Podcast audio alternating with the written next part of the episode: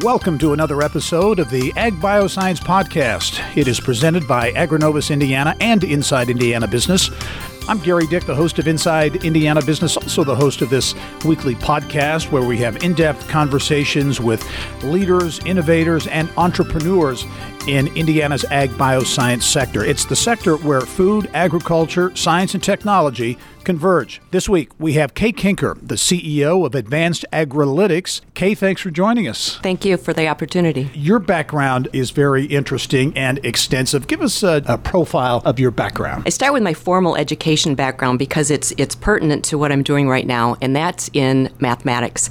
I began my career at the Dow Chemical Company as a math modeler in Midland, Michigan. And many of those modeling applications were in support of Dow's ag business. And when Dow Ag and Lilly formed a joint venture of Dow Elanco at the time in the late 80s, I moved down to Indianapolis with that JV. I spent nearly 30 years with Dow Elanco, then Dow AgroSciences, which is now spun into Corteva. And I started my career in R&D and uh, did a stint in R&D's IT also pertinent to this role. And then I spent most of my career, however, in commercial. In the last nine years were spent on the executive team at Dow Ag in three different VP capacities in new business development, which also matters. I moved to Europe and ran Middle East and Africa, and then repatriated back and ran government, public, and regulatory affairs and sustainability. After retiring from Dow in early 16, I tried several things to figure out what I wanted to do with my next chapter in, in, in life. And you know, when you when you work for a company for so long and you're on those 24/7 all-consuming jobs, it it takes a while, at least for me, to figure out, you know, rediscover what brings you joy. So in that rediscovery process, I worked at the Purdue Foundry for the better part of a year.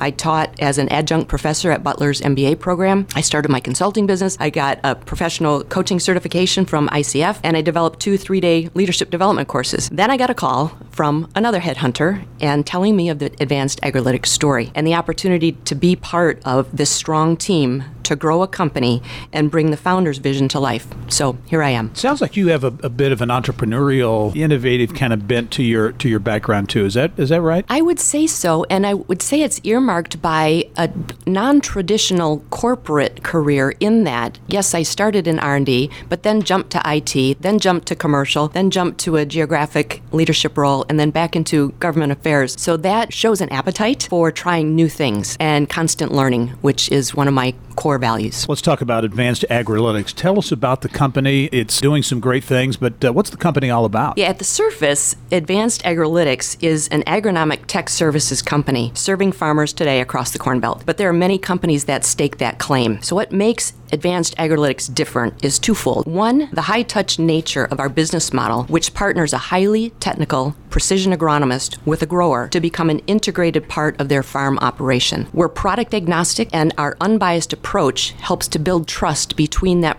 agronomist and the grower and enables us to advise growers as if the farm were our own. Secondly, what makes advanced agrilytics different is its scientific understanding of the in field environmental variability. So, why does that matter? Because the yield potential of every portion of the field is different. And unless you understand those differences and the characteristics, the environmental variability, you may manage it with a broad brush and thus suboptimize its output. So, our robust database, which is a collection across years of diverse environmental conditions, have enabled us to develop, validate, and continuously refine our mathematical models to accurately predict what will happen under various field conditions and thus we can we can anticipate and manage rather than react to seasonal conditions and get the best out of every subacre. So by combining the science with the latest field research and proven technology, we provide a suite of unique proprietary prescriptions and recommendations that are product, rate, and timing specific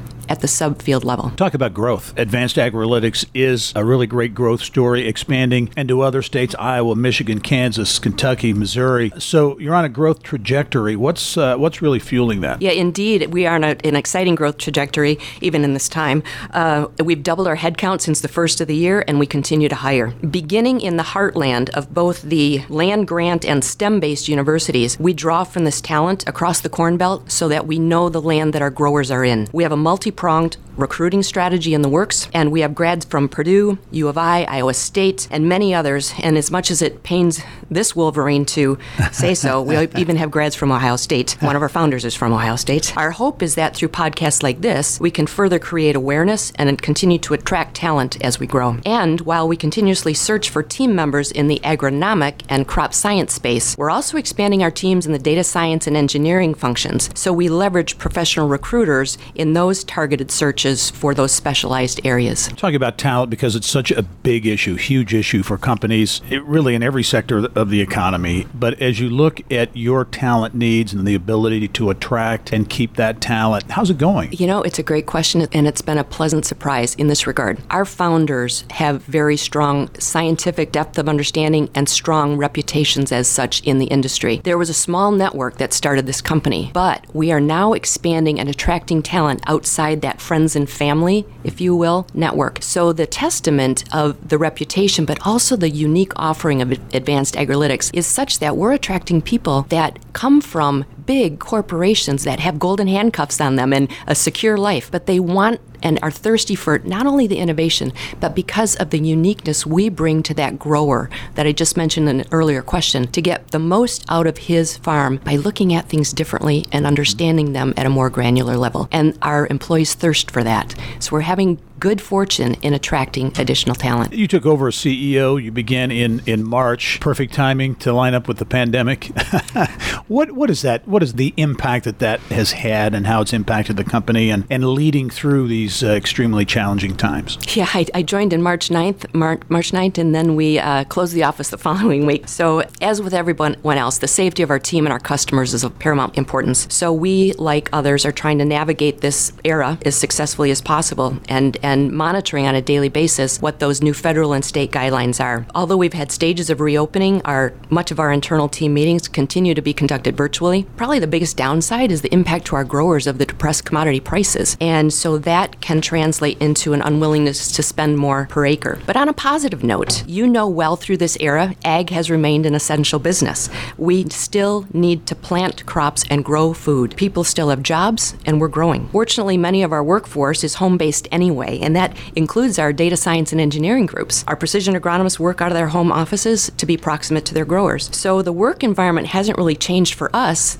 except for meeting a lot of the young kids of our employees when they pop up on the on the Zoom meetings. right, right. Um, and and social distancing on the farm is relatively easy. So all in all, we continue to monitor the situation, do the best we can, keep our people safe by frequent communications of safety protocols for themselves on site and with our customers. The equation is well known in the industry. Farmers are going to need to really sustainably produce more food with fewer resources to meet the, the needs of uh, a growing global population. When you look at the future, really for producers, how, in your view, will innovation need to evolve for them to be successful? You know, I wish I had a crystal ball to, to right. tell you what innovations will prove out, but given the unprecedented investments being made today in the ag tech sector, I'm confident that innovation will continue at every level of genetics, chemistry, biology, soil science, IT, machine learning, engineering, omics, and the confluence of those sciences will result in step change innovations as well. Innovation in ag can also come from looking at other industries, perhaps more well funded, to be leveraged in ag. Personalized medicine, that approach is what we do on farming.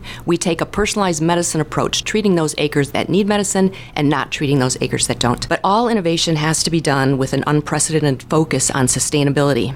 And we need to bring solutions that enable our growers to produce more food affordably while not only protecting our planet but also refurbishing our planet as well. At Advanced Ag, we hold sustainability as a core pillar of our, our value system. We take protecting our planet to the to the sub-acre level. For example, that might come in the form of more precise applications of nitrogen to a crop which is both an environmentally sound practice and an economically advantageous practice. By understanding the medicine that's pertinent to that sub-acre, we treat where it's needed and don't where it's not. Another key point though about innovation is that the best innovations in the world are great, but you need two things for them to be adopted. They've got to be affordable to the grower, and number 2 from the grower, we need him or her to be open and willing to try new approaches for a better outcome and not chained to, well, that's the way we always do it. So there are so many dynamics at play climate, environmental, regulatory, societal, economic, governance. It's going to take calm, rational, and collective strategic thinking to innovate through these waters, to prioritize and invest in those things that will move the needle for the greater good, which means agricultural production that's sustainable for consumers, for our planet, and for our growers. And advanced agrilytics can play a key part in that. As you look at how Indiana is positioned to take advantage of innovation in this growing ag bioscience sector, you look at an organization like Agrinovus and the momentum behind it. You look at the private sector, public sector, academic community, certainly kind of all coming together behind this. In your view, what's the potential that Indiana as a state has in this ag bioscience space? What you just said, the confluence of the footprint in medicine and innovation there, the footprint in agriculture, whether that's plant based or animal based, we have a chance in this state because of the strong universities, the private public partnerships like Agrinova Springs to really change the shape of ag, not only for the state, for our country, and for the world. So I think the potential is unlimited. You're on a growth trajectory. As you look at the future, what would you like to see advanced agrilytics become? You know, the first thing with the vision is to help the team bring to fruition what the founders started, namely to create a fundamental shift in how farming is conducted. The analogy that I like to use is bringing personalized medicine to the farm. My late mentor, Dr. Gary Blau, chemical engineer, former Dow Ag, former Purdue professor in chemical engineering, and a renowned math modeler, he devoted his later years to this field of personalized medicine, and, and at the time it was called individualized dosing. And it's all about a fundamental shift from prescribing a dose of medicine to an individual based on, say, age and body weight, to instead determining the specific individual characteristics of that person, like age, weight, body type, genetics, blood type, markers, phenotype, lifestyle tendencies, and prescribing the drug regime based on that, not just a broad brush dose based on age and body weight. Well, I think of advanced agrilytics as personalized medicine for the grower's farm. You know, our precision agronomists are farm physicians. We work to understand those individual characteristics of the sub-acre level and prescribe individual dosing for the optimal efficacy of that sub-acre. So that's my vision for advanced agrilytics, to bring personalized medicine to the farm, not only through the U.S. Corn Belt, but through other crops and geographies as well. Kay Kuenker is the CEO of Advanced Agrilytics. Kay, thanks for joining us this week. Fascinating perspective, not only on your company, but your view of the ag bioscience space uh, as well. I really appreciate it. Thank you. And thank you for joining us on this latest edition of the Ag Bioscience Podcast. It is a weekly production partnership between Agrinovus Indiana and Inside Indiana Business. And a reminder you can keep up to date with Agrinovus by following them on Twitter and Instagram at Agrinovus IN. You can also find them on LinkedIn, Facebook, and YouTube. And don't forget to leave us a five star review on Apple Podcasts so we can continue to share great ag bioscience stories like this one with more and more people. Thanks for joining us. I'm Gerry Dick. We'll see you next time. This podcast is a product of Inside Indiana Business, hosted by Gerry Dick, produced by Kayla Chittister, Bridget O'Reilly, Libby Fritz, and Joe Ullery. More people get Indiana business news from Inside Indiana Business than any other source.